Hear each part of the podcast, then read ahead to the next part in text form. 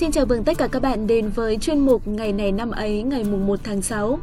Các bạn thân mến, hôm nay là ngày quốc tế thiếu nhi, vì thế lời đầu tiên thì ekip của chương trình xin được chúc tất cả các em nhỏ thiếu nhi sẽ có một ngày lễ thật vui vẻ. Mặc dù là ngày quốc tế thiếu nhi, nhưng mà có lẽ là những người lớn như chúng ta cũng có rất nhiều cảm xúc.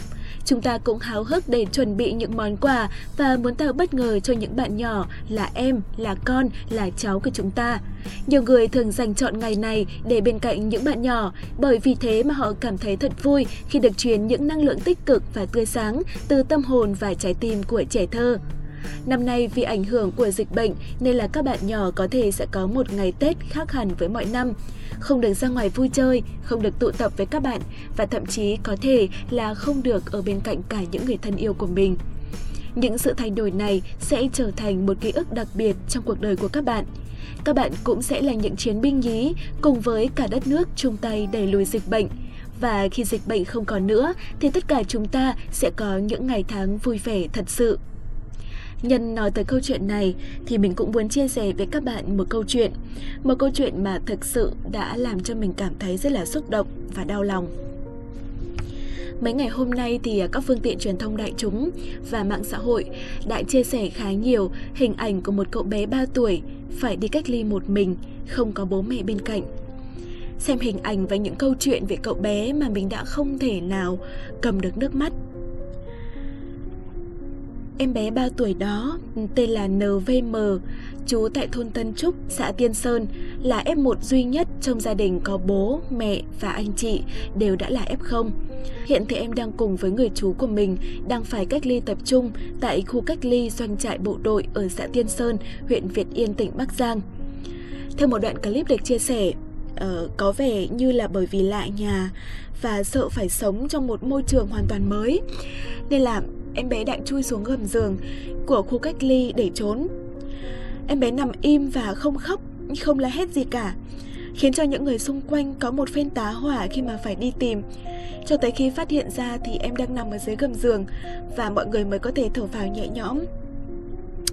Mặc dù chú của em bé đã tìm mọi cách à, để trấn an em bé ra khỏi gầm giường, nhưng mà có vẻ là nỗi sợ vẫn còn tồn tại khiến cho em vẫn nằm im ở dưới đó. Và cuối cùng thì à, mọi người đã phải kéo chiếc giường ra để bé em đi ra ngoài ăn cơm. Dù phải sống trong một môi trường mới hoàn toàn lạ lẫm, nhưng mà em bé vẫn rất là cứng rắn, không hề la hét và khóc lóc gì cả. Ngoài ra thì mọi người còn chia sẻ hình ảnh em bé phải ngồi ăn cơm một mình, tự ngủ giữa cái thời tiết nắng nóng như mấy ngày hôm nay. Tất cả đều cảm thấy rất là đau lòng vì điều này à, nhìn những hình ảnh này nghĩ tới đứa con của mình thì chắc chắn là tất cả mọi người sẽ đều cảm thấy rất là xót xa. Chỉ mong rằng dịch bệnh sẽ nhanh chóng qua đi à, em bé được khỏe mạnh và người nhà của em cũng sẽ khỏi bệnh để gia đình có thể đoàn tụ.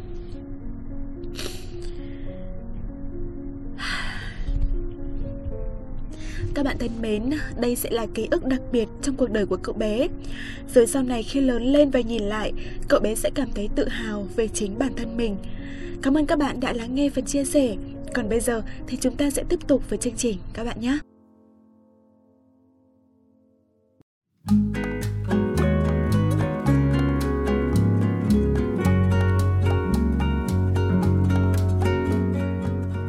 Các bạn thân mến, hôm nay là ngày mùng 1 tháng 6.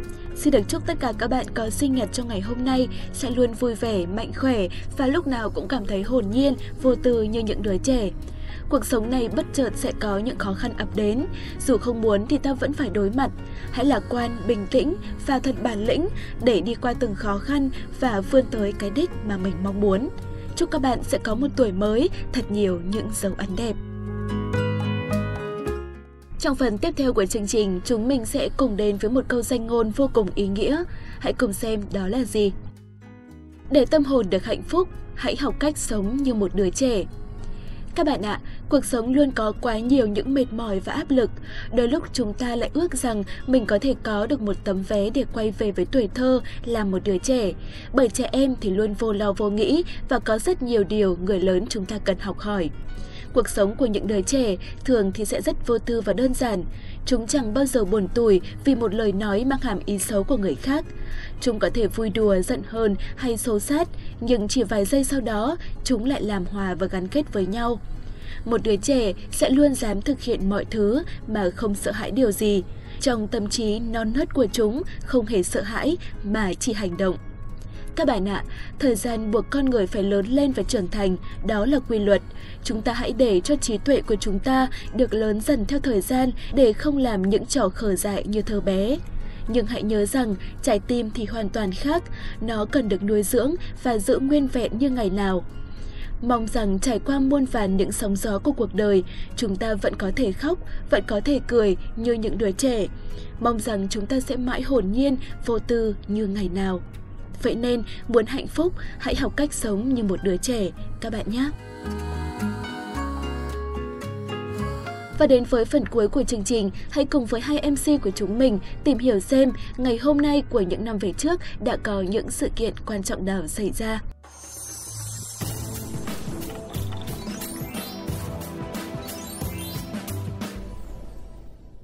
Xin chào mừng các bạn đã đến với ngày này năm ấy. Tôi là Quốc Đạt. Còn tôi là Thảo Nguyên. Rất vui được gặp lại các bạn thính giả trong chuyên mục hôm nay.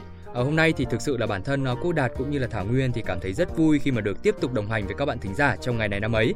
Cảm xúc của Đạt ngày hôm nay thì ờ, tự dưng rất là lạ. Không biết là Thảo Nguyên có cảm thấy thế nào khi mà được dẫn với một người đẹp trai như Đạt không? Trời ơi, nổ hơi to rồi Đạt ơi. Nhưng mà dù sao thì hôm nay Nguyên cũng sẽ nói những điều để Đạt nở mày nở mặt một chút. Vì chính ra nhìn kỹ, thật là kỹ thì có thể là cậu bạn của chúng ta cũng đẹp trai lắm đó chứ. Ừ, cảm ơn nha. Ơ ừ, nhưng mà sao lại là có thể à Thảo Nguyên? À ừ thì bởi vì vẻ đẹp của Đạt thì càng tìm càng ẩn nên là Nguyên tìm mãi chưa ra nên là cũng không chắc chắn chứ còn sao nữa. À, nói chuyện với Thảo Nguyên chán quá nên Đạt lại phải tìm đến thú vui khác đây. Chắc là phải đi chơi với lũ trẻ dưới tòa nhà mất. Thôi không đùa Đạt nữa, chúng ta hãy bắt đầu ngày này năm ấy của hôm nay ngay thôi nào. Đạt này Đạt vừa bảo là không chơi với Nguyên nữa mà xuống chơi với bọn trẻ thế thì đã kịp chuẩn bị quà chưa? Ừ, quà gì cơ? Ờ, hôm nay là ngày quốc tế thiếu nhi mùng 1 tháng 6, Đạt quên rồi à? À ừ nhỉ, Đạt quên mất đấy. À, vậy thì uh, Nguyên sẽ đem lại những thông tin nào về ngày mùng 1 tháng 6 đây nhỉ? Cô Đạt bình tĩnh. Ngay sau đây sẽ là những thông tin về mùng 1 tháng 6. Xin mời Đạt và các bạn cùng khám phá nhé. Quốc tế Thiếu nhi mùng 1 tháng 6 được biết đến là ngày Tết dành cho trẻ em. Đây là dịp để trẻ được vui chơi, nhận những món quà ý nghĩa từ người thân. Tuy nhiên, lịch sử ra đời của ngày lễ này không phải ai cũng biết. Vào dạng sáng ngày 1 tháng 6 năm 1942, quân phát xít Đức bao vây làng Lidiser Tiệp Khắc. Chúng bắt 173 người đàn ông, 196 người phụ nữ và trẻ em.